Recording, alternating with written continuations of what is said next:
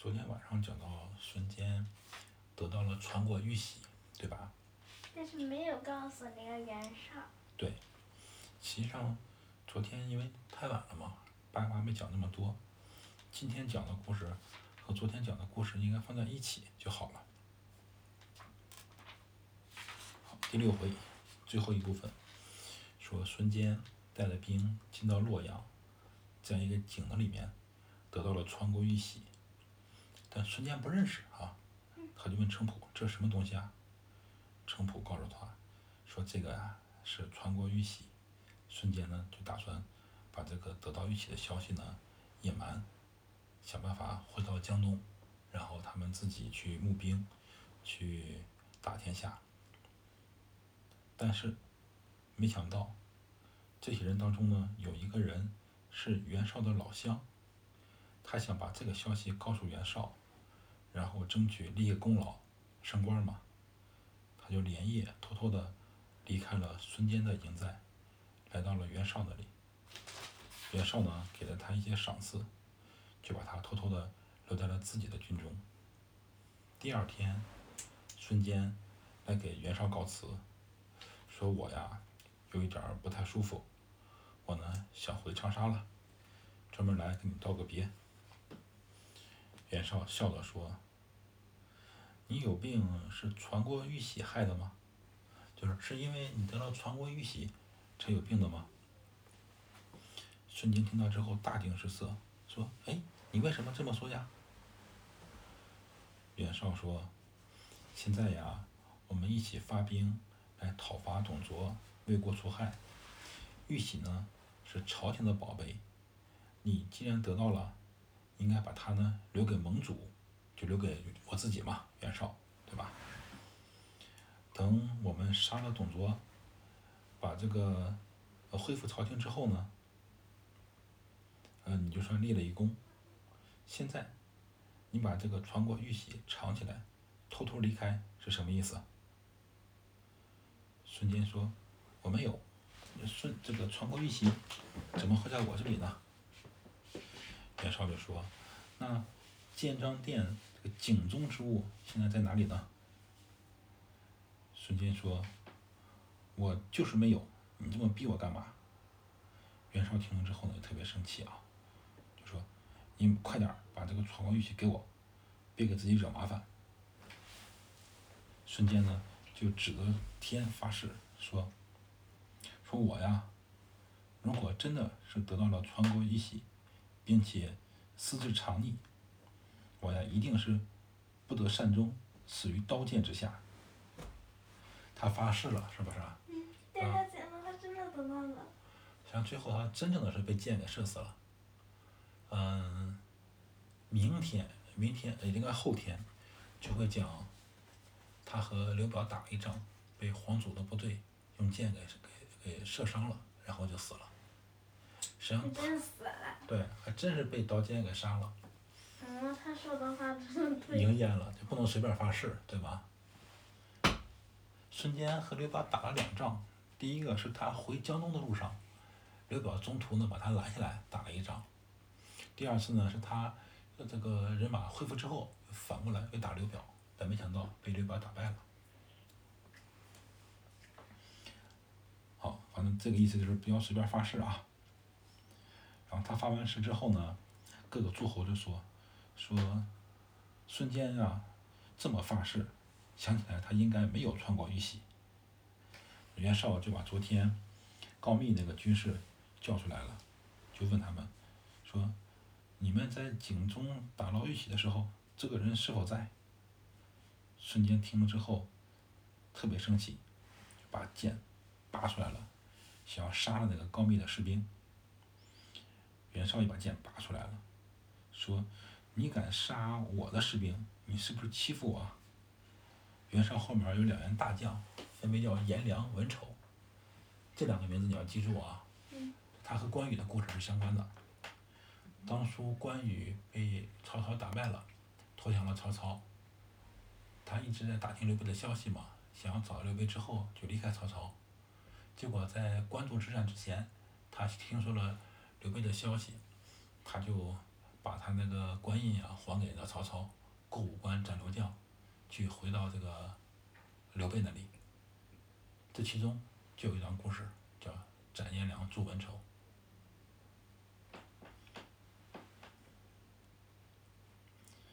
这个颜良文丑是袁绍这里边两员上将嘛？这他们看孙坚把剑拔出来之后，他俩也把剑拔出来了。孙坚背后也有大将嘛，是不是啊？你像程普、黄盖、韩当啊，这些人，你赶忙把刀拔出来了，准备打仗。这时候各位诸侯一起劝他们，孙坚很生气嘛，就离开营寨上马，然后召集他的部下离开洛阳。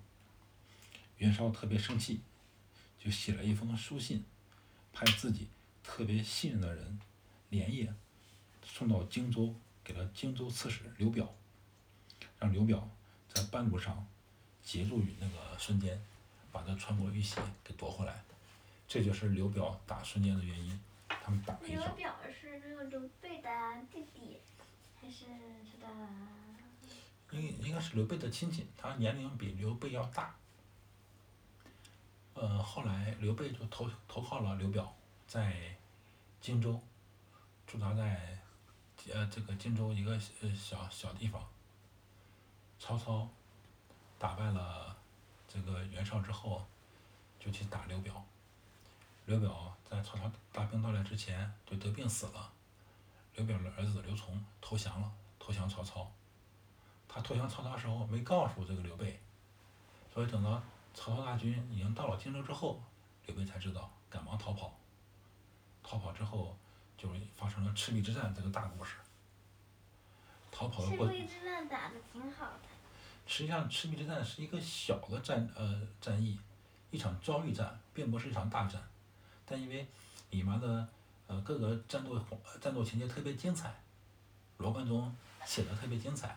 他现在好好多人都在想办法。一说赤壁，一说三国，一定要提提到赤壁之战。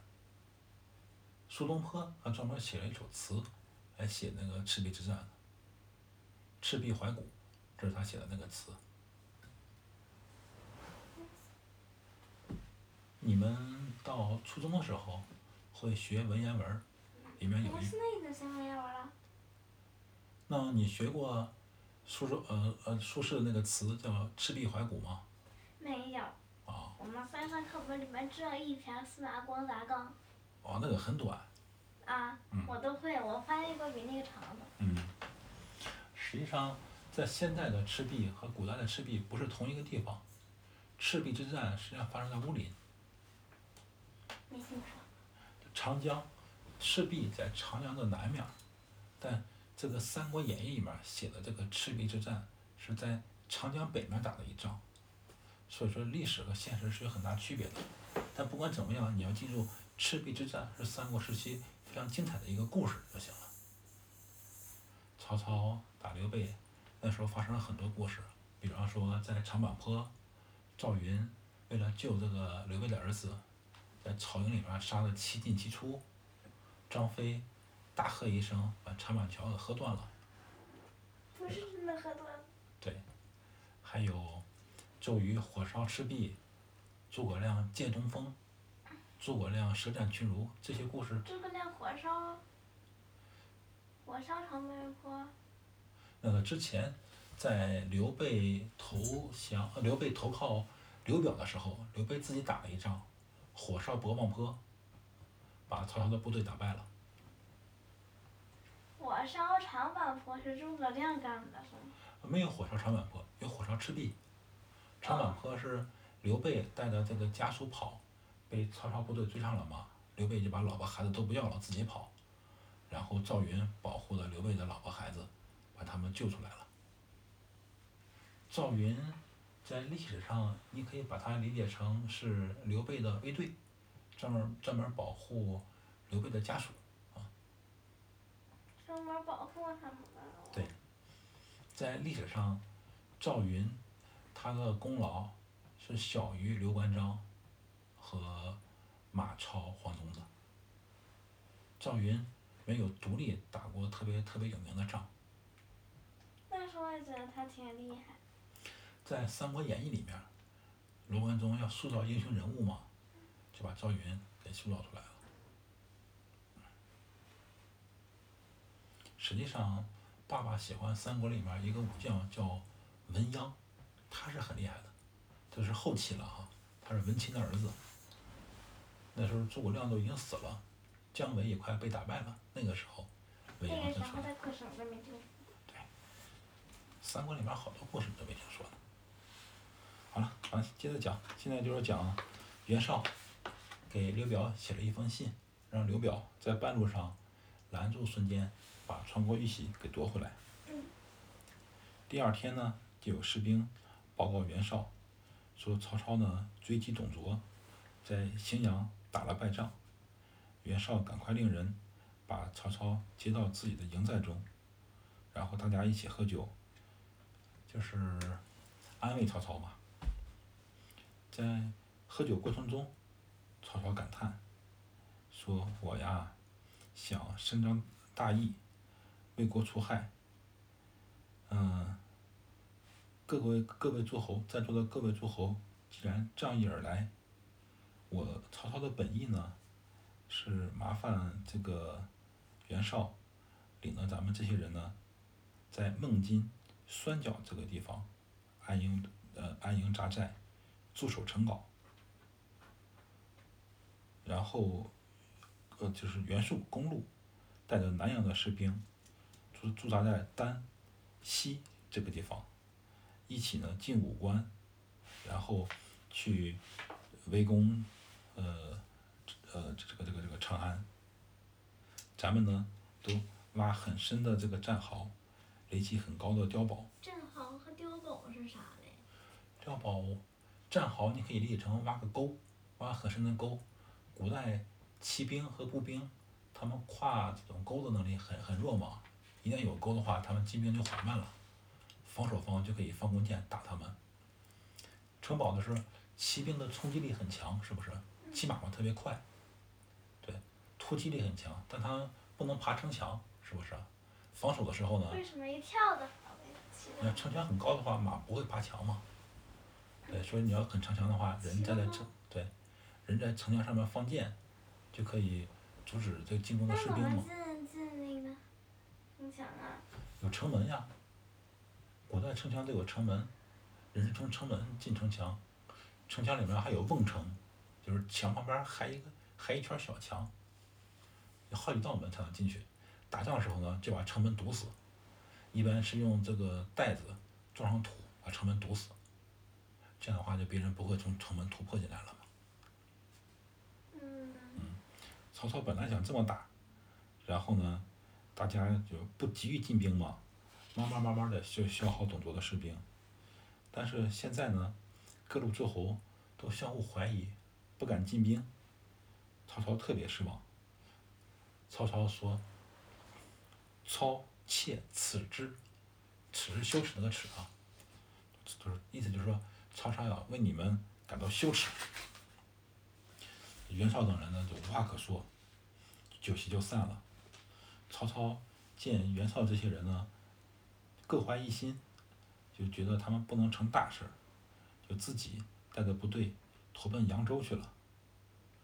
公孙瓒对刘关张三个人说：“袁绍也无能，时间长之后啊，各个诸侯肯定会有变数，咱们啊暂且回老家吧。”然后就把这个营寨都给收了，往北回公孙瓒的领地了。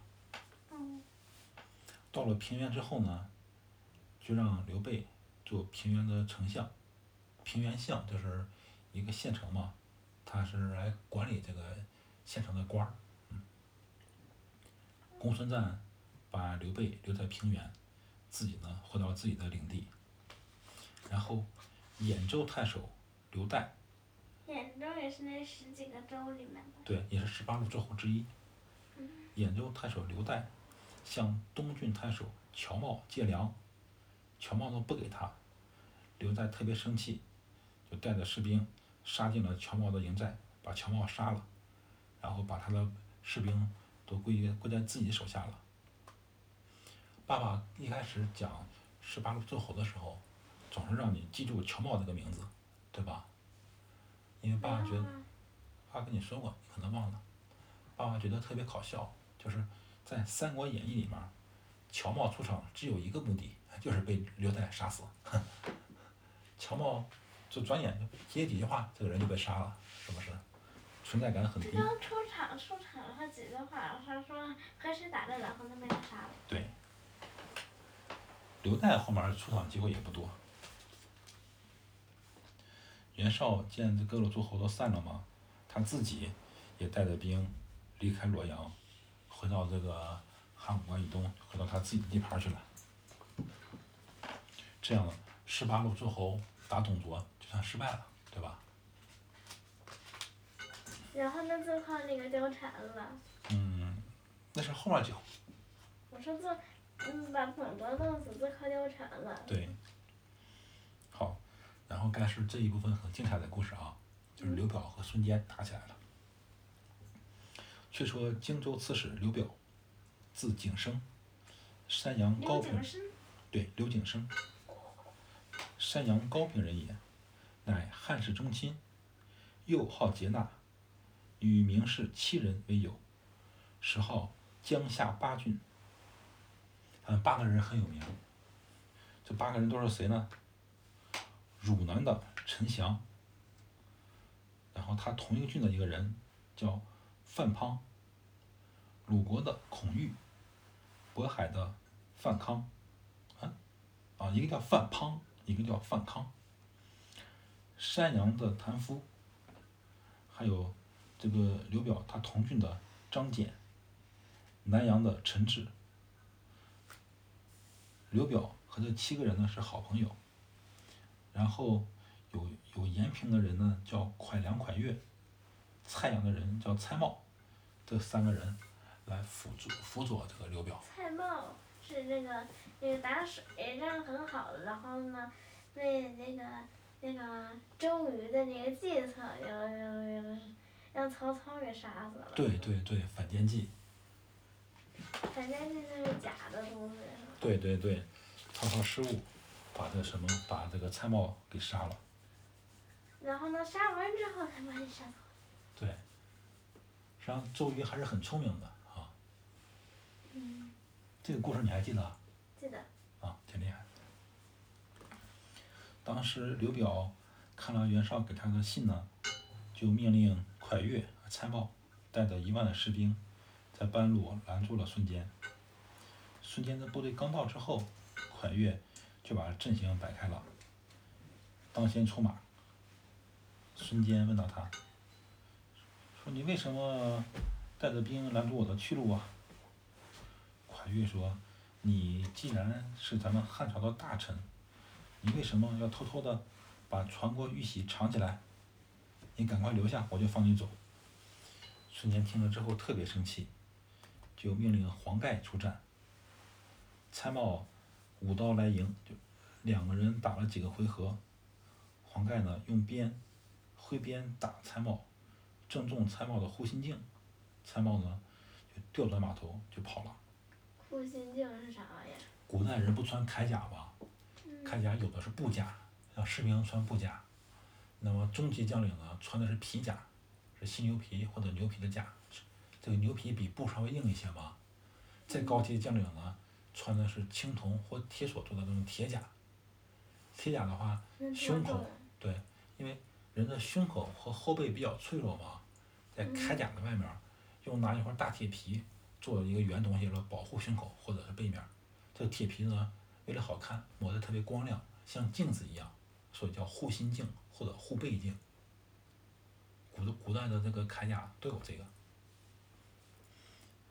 所以说黄盖和这个蔡瑁打的时候，黄盖拿鞭子一鞭就打中了这个蔡瑁的护心甲。那蔡瑁跑了之后呢，呃，这个孙坚就带着兵在后面追杀。追到一半之后呢，刘表亲自带着兵来了，孙坚就在马上给刘表行礼，说：“景升何故信袁绍之书？相逼邻邻郡。”景升不就刘表吗？刘刘表的字，对吧？孙坚在马上给刘表行礼，说你为什么相信袁绍的书信？然后咱们是邻居嘛，是不是啊？你来逼我投降呢？这个刘表说：“你呀，偷偷的藏起了传国玉玺，难道你想造反吗？”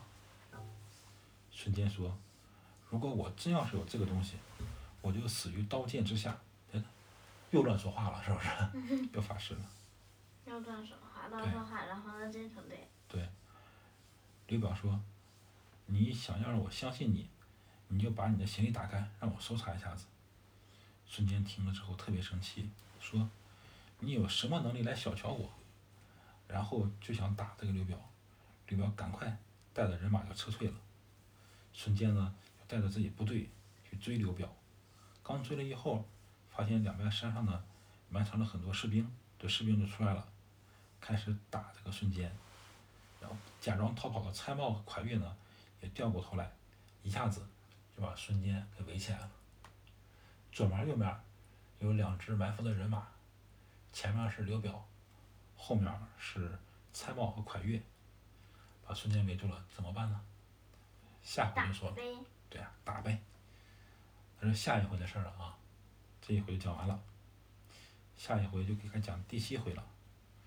袁绍盘河战公孙，孙坚跨江击刘表。公孙战吧。公孙战对，下集就袁绍和公孙瓒打起来了，然后赵云就出场了。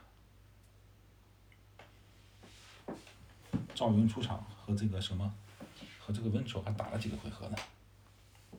赢了吗？嗯，这里面没说，只说打了几个回合之后，文丑就干嘛了？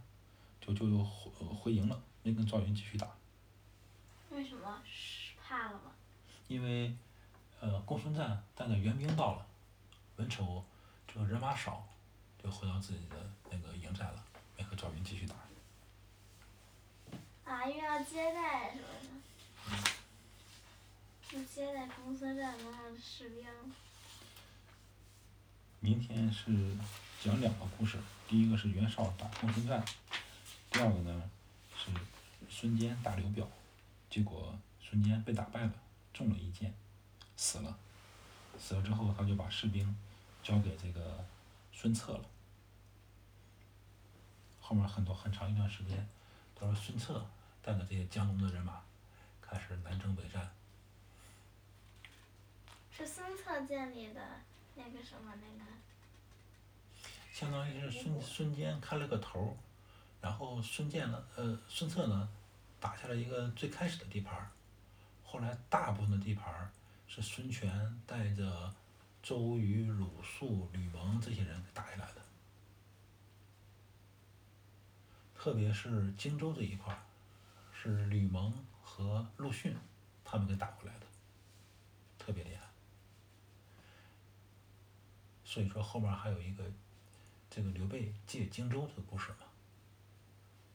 赤壁之战之后，荆州有几个郡，就是这个，你可以理解成荆州这个省有几个重要城市嘛，被刘备和孙权瓜分了。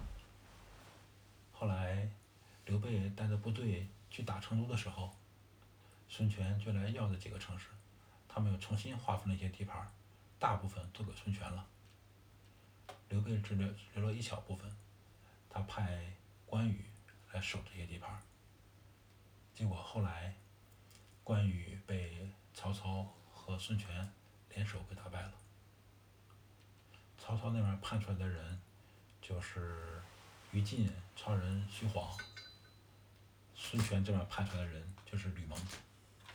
嗯。好了，今天讲到这了，晚安。